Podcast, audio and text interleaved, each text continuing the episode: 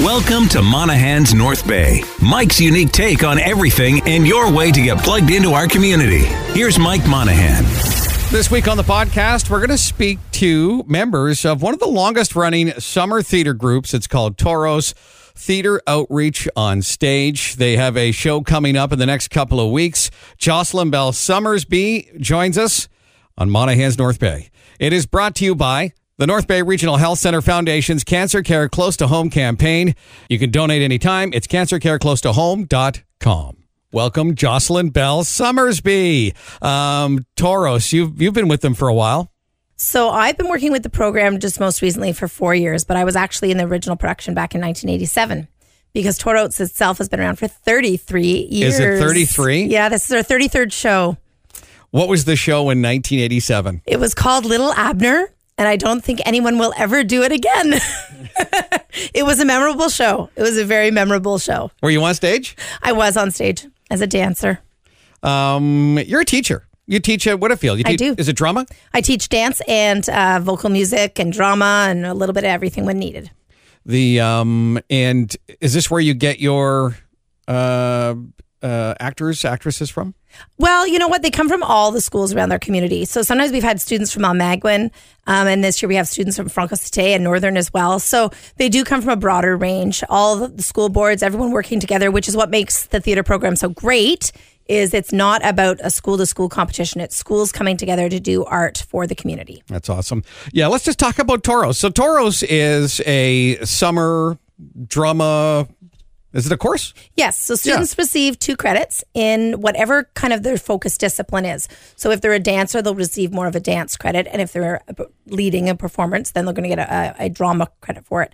Um, and it also allows opportunity for co op as well. So students could get co op credits because they're actually honing their craft as actors and actresses as well. Do you find that uh, this community, just because of all the movies and television shows, is there more interest in theater now? You know, I think that theater in our community has always had a really good place. Like we've been so supported by so many uh, programs that have been around for so long, like since Gateway Theater Guild's been around for years and years, decades. Um, and so we've always been really great at, at supporting the arts, and everybody comes out to support each other's work.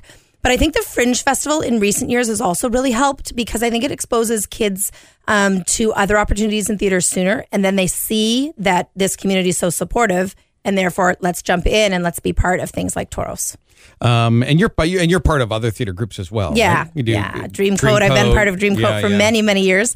Um, since well, since their second show, so back since 98, 97. Back then, yeah. Uh, so Toros, it's summer. It's uh, over the years you've done some uh, great uh, some great plays, and uh, this year this is a this is a big one, is it not? This is a big one. Each year we think, okay, that was the biggest we've ever tried. That's and this year's Mamma Mia, and it's not big in the sense that it's going to be a high cost production because it has to have all this elaborate set change, say like Les Mis does. Um, and Les Miserables has such complex music, but it's big because you're trying to live up to what people expect. This well, is we've all seen it. Yes. Right? Well, well, we've probably seen the movie. Yeah. Uh, movies. We've prob- Yep. a lot of people have probably seen it. Uh, you know, down in uh, Toronto on stage already. So yes, um, Absolutely. and including our very own North Bay um, Tamara Bernier Evans, who was in the original production, one of the original productions in Toronto, and then on Broadway, and then in Vegas. And um, she actually came and talked with our cast this week. Wow. And gave them a little feedback on what they should do within their roles. And, and so it's it's got a lot of legs, Mamma Mia does. It's a big, big number, and these kids are up for the challenge. The other thing with that uh, production is that it is like it's a mover. Um, it's it's really fun, but there's no downtime. No, there is no downtime, and uh, and the leads especially can attest to that. There's some characters that barely leave stage, and then the ensemble is busy, busy, busy. There's 22 songs in this show, so the ensemble is on stage all the time. Yeah, uh, maybe I say no downtime because there's there's never uh, something going on that you don't know. You don't know the song, or Right. you, you just always know what's It's all familiar. Yeah, very. That's I think that's the words I was Yeah, looking for. It's all very, familiar. very familiar. And again, like we thought, oh, are they going to be up for the challenge? And these kids have risen to the occasion. I mean, last year with We'll Rock You, we didn't know what was going to happen, and it was big. Um, when you choose a show that everybody knows, the audience has expectations. And I am very, very proud of the cast and an incredible creative team that we've managed to have. We call it the Dream Team um, that has been sticking together for the last four years to pull together these shows. this uh, so this uh, Mamma Mia. So it's music of ABBA, but it's not the the movie itself is not, or the th- production itself. It's not written by ABBA. Well, it actually has two of the ABBA originals as part of it. Benny and the second name's forgotten me right now. Sure. Um, have been part of creating this musical as well. Um, so yeah, they did have Oh, some okay. of I the didn't. Think, I didn't it. think they wrote the story part of it. No, they well they did have a hand in linking it. Right, okay. So linking the lyrics, they wanted to be appropriate. They didn't want it to be kind of a mishmash and then not make sense because sometimes that happens when you take music and you put it together. Right. Okay. Yeah. And so the story of Mamma Mia is essentially um, a young woman who's going to get married and wants to know or meet her father or find her birth father. Find her dad, and Yeah. she finds three of them. so, um, yeah, and and just the journey it takes, I think, through young love. Um, which is great because it's a, a nice connection. It's a happy story. That way, you feel that for for the kids, um, and then also just the idea of of sometimes it's just nice to go to a show and enjoy. So the story really gives a positive, uplifting feeling, and um, yeah, it's this girl Sophie just looking looking to find the love of her life, and her mother finds it as well. Um, so um, who would be? So who are the leads? So um, many names you'll recognize. Yes. So the character of Donna, which is the mother, is M. Webster. Um, Joe Drinkwalter um, plays one of her counterparts as one of the dads. Um, Ethan Toner is another father character, and Alec Quaid. And uh, the three of them, those those three guys together, they're a little dynamo team. I tell you, they're pretty fun to watch. A bunch of goofballs in rehearsal. And then uh, playing the part of Sophie, uh, we have Maria Falcone, and she's doing an outstanding job. Um, I think in her biggest part that she's done for us with Toros, but she is definitely not new new to the stage, and she's outstanding. Um, and then uh, we have her two best friends, which are uh, Megan Byrne and Emily Sanders, and the, the dynamic of the three of them is lots of fun too to watch. Just the the youthfulness and the the um, authenticity that they bring to their characters.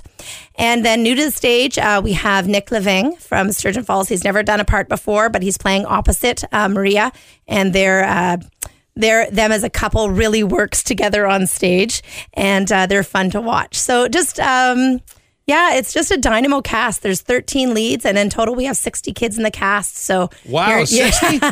you are not gonna. You uh, there's nothing to be missed. These kids are fantastic. If uh, if parents or anyone's li- listening to this and they're thinking, you know what, next year that sounds like because you know my kids have been sitting around the basement and uh, oh, they they sing all day. They can.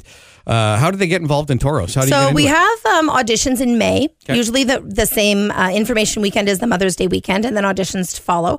Um, and then we start rehearsals pretty much right after that. Uh, during the May June, we keep it a little bit light because kids are trying to wrap up school and that sort of thing. So from grades eight through twelve, they can come out and audition, and um, there is three rehearsals a week at that point, just at night. And then in the summer, during July, we get a little more intense. So they have the Monday to Thursday night rehearsals and then Friday mornings. So it really is a great way for them to spend their summer, be with their friends, and uh, and learn a little bit more about the theater. All right.